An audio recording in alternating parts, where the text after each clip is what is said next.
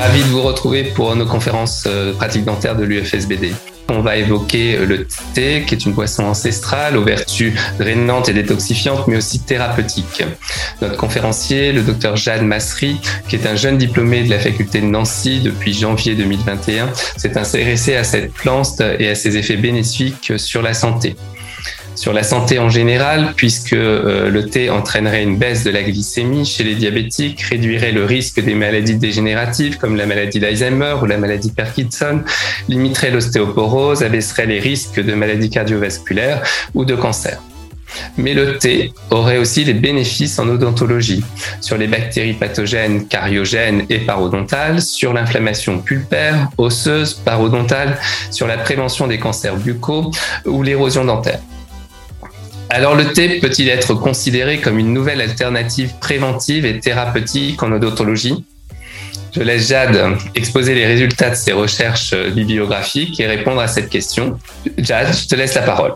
Très bien. Eh ben, écoute, euh, merci Xavier de m'avoir invité pour cette, euh, cette conférence en ligne euh, de l'UFSBD. Donc, bah, alors, je vais vous présenter cette, cette conférence qui s'intitule Thé et odontologie. Donc, on, je vais vous présenter, euh, ça va se scinder en quatre parties. Donc, la première partie, je vais parler du thé, ses généralités, puis euh, les répercussions sur le corps humain. Ensuite, on parlera de l'application du thé en dentisterie restauratrice et en endodontie. Puis d'application du thé en parodontologie et en pathologie orale. On finira par une petite synthèse bibliographique avec une petite discussion et conclusion. Donc, le thé.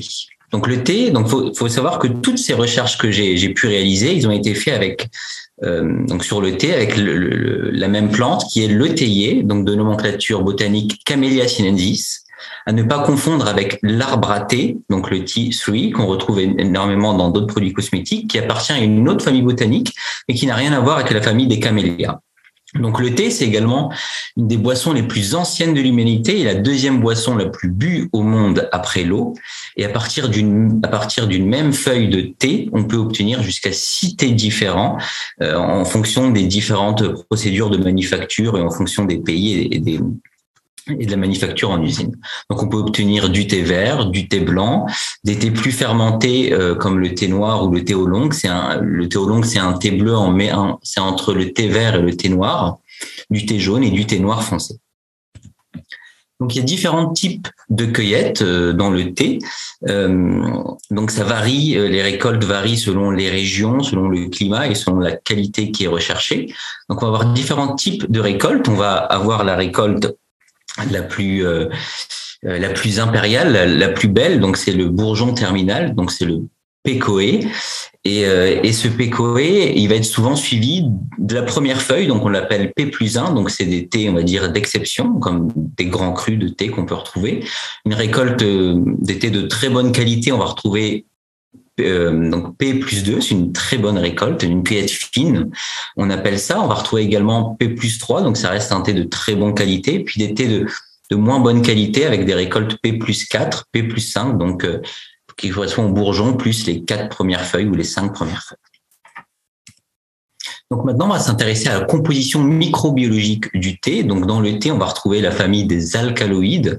Donc ce sont des dérivés de la purine et dans la purine, on va retrouver du coup la théobromine, la théophiline et la caféine. Il faut savoir que la caféine euh, était en fait exactement la même chose que la théine. Ce sont, en fait deux molécules qui ont été découvertes à différents moments.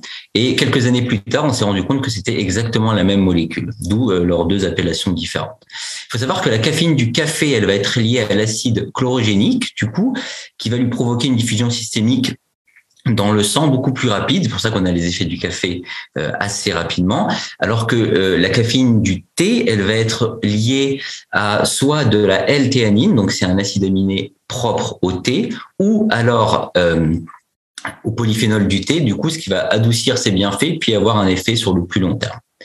Maintenant, on va retrouver également la famille des polyphénols, donc qui vont représenter la majorité de l'action antioxydante du thé. Et dans la famille des polyphénols, donc on va retrouver euh, donc les flavonoïdes. Dans les flavonoïdes, on va également retrouver les flavonols et les flavanols. Et dans, la famille, et dans les flavanols, on va retrouver la grande famille des catéchines, c'est celle qui va nous intéresser le plus. et qui est le plus simplement, le plus majoritairement euh, représenté. Donc, dans la famille des catéchines, on va retrouver la catéchine, l'épicatéchine, l'épicatéchine galate, l'épigalocatéchine et l'épigalocatéchine galate, qui est le GCG. Et donc c'est le polyphénol le plus abondant et euh, le plus représenté euh, dans les. Sur les thés verts, on, compte en moyenne entre 50 et 70% de GCG. Et donc ça, c'est un, tableau très intéressant qui montre en fait euh, la teneur euh, en catéchine, donc en polyphénol du thé et en caféine, euh, qui varie en fait en fonction des différentes parties du thé. On retrouve simplement beaucoup plus dans les bourgeons et les premières feuilles de, teneur en, polyphénol et en caféine que dans les parties les, que dans les parties ultérieure. Et donc, bah, par exemple, pourquoi? Parce que par simplement, la caféine, c'est euh, comment dire, il va être sécrété par le théier euh, en guise de, défense contre les insectes parasites. Et donc, du coup, euh, c'est pour ça que du coup, les parties les plus vulnérables, comme le bourgeon ou la première feuille, vont en avoir beaucoup plus que les, les autres feuilles. Et donc, du fait de leur processus de fermentation, en fait, pour les thés fermentés, donc type thé noir ou euh, thé au long, donc le, fameux thé bleu, les catéchines, ils vont se transformer en théaflavine et théarubigine. Et on retrouve également des pigments, des macronutriments dont la L-théanine que j'ai évoqué tout à l'heure, donc un acide aminé propre au thé, mais également des micronutriments dont le fluor. Et toute cette composition-là, euh, au niveau microbiologique, elle va varier selon différents euh, paramètres qui sont la qualité de la feuille, l'âge, la variété de thé, la fermentation, la durée et température d'infusion, mais également la solubilité. Donc quelques euh, études que j'ai pu recenser au niveau des répercussions du thé sur le corps humain. Donc on remarque en fait que la consommation de thé a une incidence sur la réduction de la glycémie postprandiale et et un plus long terme sur une diminution d'incidence du diabète de type 2. Le thé a également un rôle préventif au niveau de la maladie d'Alzheimer et de Parkinson, mais également dans l'amélioration de la fonction cérébrale et de la réduction des dommages oxydatifs. Le thé a également un effet préventif sur la diminution du risque d'ostéoporose et une diminution euh, de l'activité de la polyarthrite rhumatoïde chez les grands consommateurs de thé comparés aux non-consommateurs de thé sur les études que j'ai pu recenser. Donc au niveau des infections, euh, le thé, bah, du coup, et en particulier le GCG, a des activités antimicrobiennes et surtout antivirales très importantes. Donc il est capable d'inhiber plusieurs molécules, enfin plusieurs virus de type ARN ou ADN. Euh, le thé a également un rôle préventif dans la diminution de l'incidence grippale. Donc ça, c'était deux études très intéressantes. Une qui avait été faite chez des écoliers, euh, donc une classe qui avait qui consommait du thé, l'autre qui n'en consommait pas, et pareil dans des dans une résidence senior, un groupe qui consommait du thé, l'autre qui ne consommait pas. Et puis on a remarqué du coup pendant euh, pendant une certaine période que l'incidence grippale chez, dans les deux groupes qui étaient consommateurs de thé était beaucoup moindre que dans les groupes non consommateurs de thé. Euh, puis récemment, bah, j'ai trouvé du coup en recherchant la euh, semaine dernière, euh, j'ai recherché un peu d'articles scientifiques sur le, le, lien entre le thé et le Covid, est-ce qu'il y en avait? Euh, bah, J'ai trouvé en, en, moyenne une quarantaine d'études euh, in vitro qui, qui, qui a essayé de, de trouver les liens entre soit au niveau du thé vert, donc le GCG, soit au niveau du thé noir, la théaflavine, euh, des sites de lésions potentielles sur le virus SARS-CoV-2. Euh, donc ils ont commencé à étudier pas mal pas mal de liens. Puis en ce moment, ils sont en train de faire pas mal d'études, euh, surtout épidémiologiques, pour voir si euh, les consommateurs de thé avaient, euh, sur le long terme, bah, avaient moins de chances ou une incidence du coup, comment dire, de, de pouvoir contracter le, le virus. Donc tout ça, c'est en train d'être étudié. Donc aussi, bah, au niveau de la peau, bah, on retrouve également bah, pas mal de, on retrouve l'application du thé euh, de façon locale ou de façon même topique dans certaines crèmes. Donc euh, il y a des études qui ont montré une réduction du sébum dans la prévention et le traitement de l'acné vulgarus. Et puis il y a euh, de nombreuses études in vitro et in vivo qui ont montré également que, que le thé a un effet chimiopréventif dans le traitement du cancer de la peau induit par les ultra par les yeux. Le thé a également un rôle préventif dans les maladies cardiovasculaires en diminuant euh, le LDL cholestérol, donc le mauvais cholestérol, donc sur le court terme, et puis sur le long terme également une diminution du risque de l'incidence au niveau des accidents vasculaires cérébraux.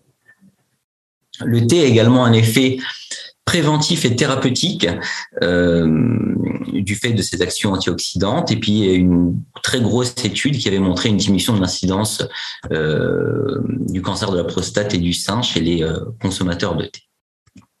Donc, au niveau des précautions et limites, j'en ai évoqué trois, un peu pour un peu un peu, on va dire, discuter des idées reçues euh, qu'il peut avoir sur le thé. Donc, euh, c'est vrai que le thé, certains polyphénols du thé, euh, ils peuvent se lier aux ions fer non immunoglobuliniques et donc du coup potentiellement perturber en fait leur assimilation digestive. C'est pourquoi il est recommandé chez les personnes souffrant d'anémie de décaler le la prise de thé, euh, la consommation de thé entre euh, une demi-heure à une heure après le repas afin de, ne pas diminuer cette euh, absorption, cette absorption. Alors au niveau de la caféine, donc il y a beaucoup d'idées reçues sur la caféine. Il faut savoir que dans une tasse de thé, c'est très variable en fonction des thés et des variétés de thé. On retrouve en moyenne entre 20 et 40 milligrammes de caféine par tasse de thé. Donc même après plusieurs consommations de tasses de thé par jour, on reste quand même en enfin en, dessous des doses, euh, des doses euh, conseillées, des doses maximales conseillées.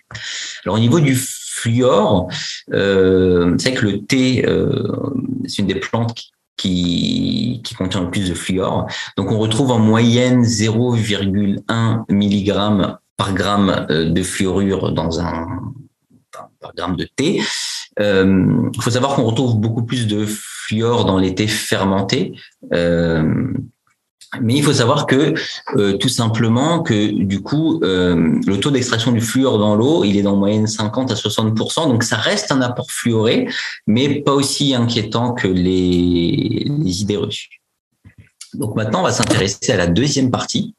Donc la deuxième partie c'est l'application du thé en dentisterie restauratrice et en endodontie. Donc, il y a de nombreuses études qui ont montré euh, simplement euh, des effets antimicrobiens du thé contre Streptococcus mutant et Lactobacillus. Donc, c'est des bactéries responsables euh, du phénomène carieux et que le thé pouvait être une, alternative crédible au bain de bouche à la chlorhexidine. Et donc, il y, a un, laboratoire qui a développé un dérivé de l'EGCG, donc c'est le GCGS, stéarat, qui s'est révélé être aussi efficace que la chlorhexidine à 0,1%. Donc, euh, comme, on le montre ce graphique, qui montre qu'à des concentrations de 250 microgrammes par millilitre, le GCGS s'est révélé être aussi efficace euh, que la chlorhexidine pour euh, l'inhibition de la formation et du développement de la croissance de streptocoques mutants. donc, au niveau de l'érosion dentaire, on sait très bien que les MMP ont un rôle important dans la, dans la, comment dire, dans, l'évolution de le développement de l'érosion dentaire. Et il y a de nombreuses études qui ont montré que bah, du coup le T, en particulier le GCG, s'est révélé être euh, comment dire anti euh, enfin avoir un effet inhibiteur sur les MMP et donc de ce fait un effet euh, préventif dans l'érosion dentaire comme le montre ce graphique-là, où en fait sur ce graphique-là, on voit la perte dentaire la perte dentinaire moyenne euh, dans des groupes de dents soumis à des tests d'abrasion et euh, d'érosion. Et en fait, ils ont été testés selon différents dentifrices, donc un dentifrice placebo, un dentifrice à base de fluorure, un dentifrice à base de GCG et deux à base de chlorhexidine.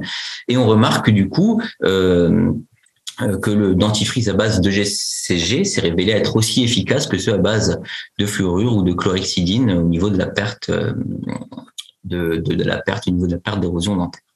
Donc il y a également deux études qui ont montré euh, un effet préventif euh, du thé sur la création d'un environnement alcalin buccal. Alors au niveau du collage, au niveau du collage, euh, ce qui est vraiment intéressant, c'est qu'il y a pas mal d'études. Donc l'application du thé, en particulier de l'EGCG, elle s'est faite sous deux formes différentes. La première, c'est l'application d'EGCG sur des dentines traitées à l'hypochlorite de sodium. Euh, qui ont montré qu'il y avait une augmentation des forces de liaison adhésive des adhésifs et des ciments de scellement canalaires auprès de la dentine radiculaire. Donc, comme on peut le voir sur ce graphique-là, ce graphique-là, c'est deux adhésifs, un adhésif classique et un adhésif universel, après un protocole d'irrigation euh, endodontique. Ils ont comparé les forces de lésion entre l'adhésif et euh, et la dentine. Et on remarque que du coup, on a une perte euh, dans, moyenne 30% dans le groupe NaCl-DTA. Et on remarque qu'après l'application du T, euh, dans ce protocole d'irrigation classique, on, a des valeurs d'adhésion similaires au groupe témoin, donc améliorées entre l'adhésif et la dentine. Et la deuxième application, c'est euh, l'incorporation de l'EGCG dans des adhésifs qui euh, augmentent les performances biologiques et mécaniques sans altérer les propriétés physico-chimiques. Donc, il y a un laboratoire qui a développé un dérivé de l'EGCG, donc c'est l'EGCG 3M dans des adhésifs. Donc, ce dérivé-là, il a été créé afin d'avoir un effet antimicrobien encore plus puissant et, euh, également de la, de la, doter de nouvelles euh, fonctionnalités. Et donc, en fait, sur ce graphique-là, ce qu'on peut voir, c'est les effets antimicrobiens de l'adhésif. Ils ont été observés dans un microscope euh, par fluorescence verte. On voit des colonies de streptocoques mutants. Donc, le graphique A, c'est un adhésif classique. Et de B à D, c'est un adhésif incorporé de GCG à des concentrations croissantes. Et de E à G, c'est euh, donc euh, un adhésif incorporé de, de G3M à des concentrations croissantes également. Et on remarque en fait que la quantité de bactéries à la surface de l'adhésif incorporé de GCG et de GCG3M, donc diminuait de manière dose dépendante à mesure que la concentration de ces deux euh, molécules augmentait. Donc maintenant, on parle au niveau de l'endodontie. Il y a quelques études qui ont montré que le GCG un effet antioxydant et anti-inflammatoire sur les cellules pulpaires. Euh, et il y a une étude qui a, enfin, plusieurs études qui ont montré qu'en fait, le GCG a également un effet antimicrobien et peut-être, euh, comment dire, euh, et peut-être efficace comme un potentiel irrigant canalaire, mais qui reste, on va dire, bien moins efficace que euh, l'hypochlorite de sodium. Donc, ça peut être potentiellement une alternative, comme le montre ce graphique-là. On voit ben, des racines radiculaires euh, traitées, on voit qu'il reste plus du tout euh, de, colonies d'Enterococcus fecalis après application d'hypochlorite de sodium, alors qu'avec les polyphénols du thé vert, il en reste un peu, mais on a quand même une diminution significative euh, comparée à un, groupe témoin d'eau distillée. Maintenant, on va parler de la troisième partie, qui est l'application du thé en parodontologie et en pathologie humaine, et en pathologie, buccale. Donc, le thé s'est révélé. Euh, le, thé a montré des effets bénéfiques dans la protection de l'épithélium oral gingival, mais également dans l'atténuation des réponses inflammatoires des parodontes pathogènes buccaux. Euh, le thé s'est révélé, euh, a également montré une activité antimicrobienne sur Fusobacterium nucleatum, qui joue un rôle important dans la création du biofilm sous-gingival, mais également sur Porphyromonas gingivalis, qui est, euh, qui est fortement impliqué dans les maladies parodontales, comme le montre ce schéma, où c'est une étude qui s'est intéressée aux effets des polyphénols du thé sur la perte osseuse alvéolaire induite par Porphyromonas gingivalis sur des os mandibulaires de souris reconstitués en 3D donc ici, c'est le en haut euh, à gauche, c'est un groupe témoin, en bas, c'est un groupe traité au polyphénol. Celui-là, c'est un groupe traité au porphyromonase gingivalis. Et le troisième, c'est porphyromonase gingivalis plus l'application de ces polyphénols du thé. Et on remarque du coup euh, que euh, le groupe traité du coup au polyphénol du thé dans l'infection de porphyromonase gingivalis, et ben du coup, ils avaient une, une, une résorption osseuse qui était beaucoup plus diminué que euh, que les comment dire que les que le groupe euh, témoin en porphyromonase gingivalis. Donc on voit la perte osseuse qui a été stoppée du coup euh, par par les polyphénols du thé. Maintenant, ça c'est une étude extrêmement intéressante qui s'est intéressée aux effets du chewing-gum à base de thé vert sur le taux de plaque et d'inflammation gingivale chez des, chez des sujets atteints de gingivite. Donc, l'API qu'on retrouve en haut à gauche, c'est l'indice de plaque approximatif. Le SBI, c'est l'indice de saignement sulculaire. Et l'interleukine 1B, c'est une cytokine pro-inflammatoire qu'on retrouve énormément au niveau de la gingivite, enfin, chez les patients atteints de gingivite. Et en fait, on observe sur ce euh, tableau une diminution par deux au bout d'une semaine et par quatre au bout de trois semaines de l'indice de plaque de l'indice de approximatif et de l'indice de saignement circulaire dans les chewing-gums à base de thé vert comparé aux chewing-gums placebo. Et euh, au niveau salivaire, ça a été également analysé. Et ils ont remarqué que du coup, on a une diminution quasiment par deux au bout de trois semaines de l'interleukine 1 bêta dans le groupe au chewing-gum à base de thé vert que dans le groupe euh, placebo. Au niveau du surfaçage, donc euh, l'application du thé, elle existe également. Elle se fait sous deux formes, soit sous forme de gel de carboxyméthylcellulose ou sous forme de bande d'hydroxyperoxycellulose. Et il y a une très grosse méta-analyse qui a euh, montré une réduction moyenne des profondeurs de poche parodontale de 0,74 mm quand le surfaçage était associé euh, au polyphénol du thé qu'un surfaçage seul.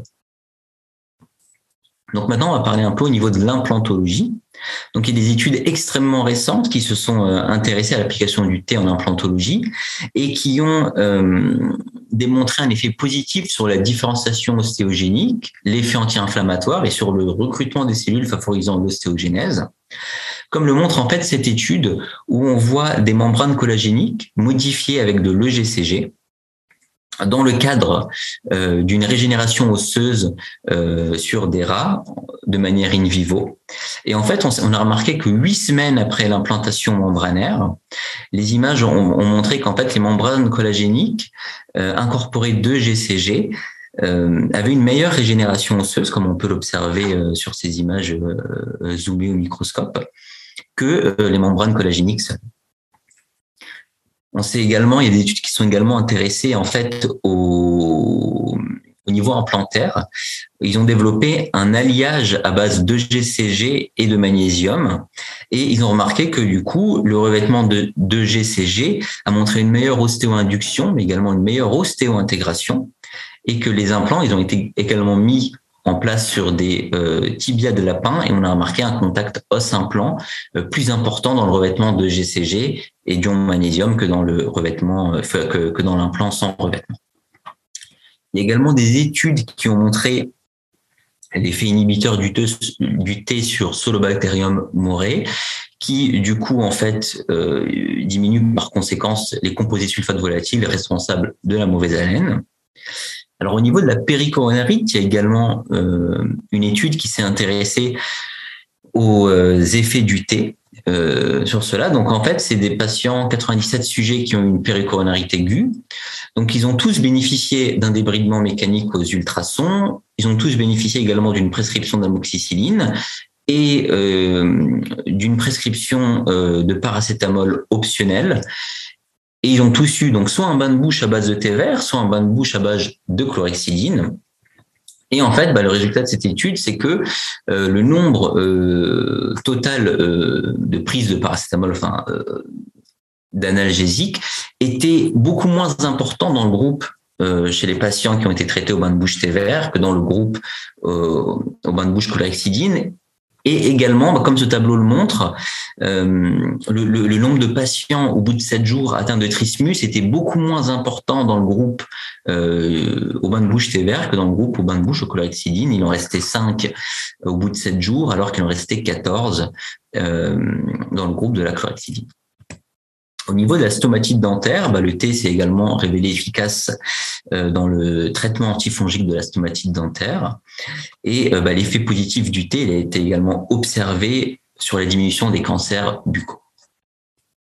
Donc maintenant, on va parler de la quatrième partie, donc qui est un tout petit peu une synthèse bibliographique des, des, des recherches que j'ai pu faire.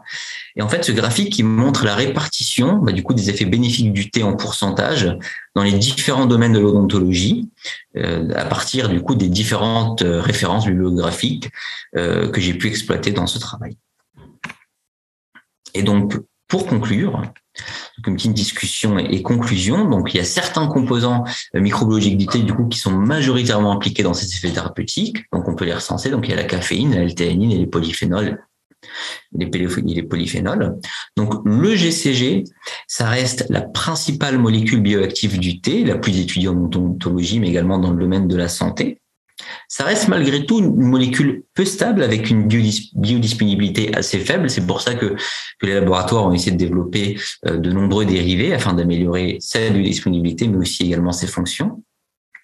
Donc dans cette conférence, on a pu en fait apprécier euh, l'application du thé en odontologie. Euh, qui est associé à un puissant effet antimicrobien contre de nombreuses bactéries euh, buccales pathogènes, un effet anti-inflammatoire au niveau parodontologie, mais également dans le domaine de l'implantologie, un effet antifongique, son rôle anti-inflammatoire dans la prévention des cancers et son rôle préventif pour les tissus dentaires. Alors en termes d'industrialisation et d'exploitation, euh, bah, quelques dentifrices et bains de bouche commencent à se développer sur le marché euh, et pourraient bah, se généraliser un peu plus dans les années à venir euh, au vu des avancées qu'on fait sur le sujet. Euh, mais par contre, c'est vrai que l'incorporation de, GCG dans les adhésifs, euh, au vu des avancées, euh, bah, pourrait se généraliser dans les années à venir, euh, bah, parce que il faut savoir que l'adhésif dentaire, c'est un produit extrêmement onéreux qui vise, bah, qui vise l'excellence. Et, de même, c'est vrai que, l'incorporation de GCG dans des euh, biomatériaux osseux ou en implantologie bah, s'est révélé euh, très encourageant et, mérite d'être étudié euh, beaucoup plus. Et donc, c'est vrai qu'à l'heure où on s'accorde bah, à chercher des nouvelles thérapeutiques euh, ou de nouvelles alternatives qui soient plus naturelles et plus saines, euh, bah, le thé pourrait être considéré comme un enjeu majeur de santé publique au XXIe siècle en termes de prévention carieuse, parodontale et cancéreuse. Et puis bah, je finirai par un célèbre proverbe chinois qui dit euh, un peu de thé chaque jour éloigne le médecin pour toujours.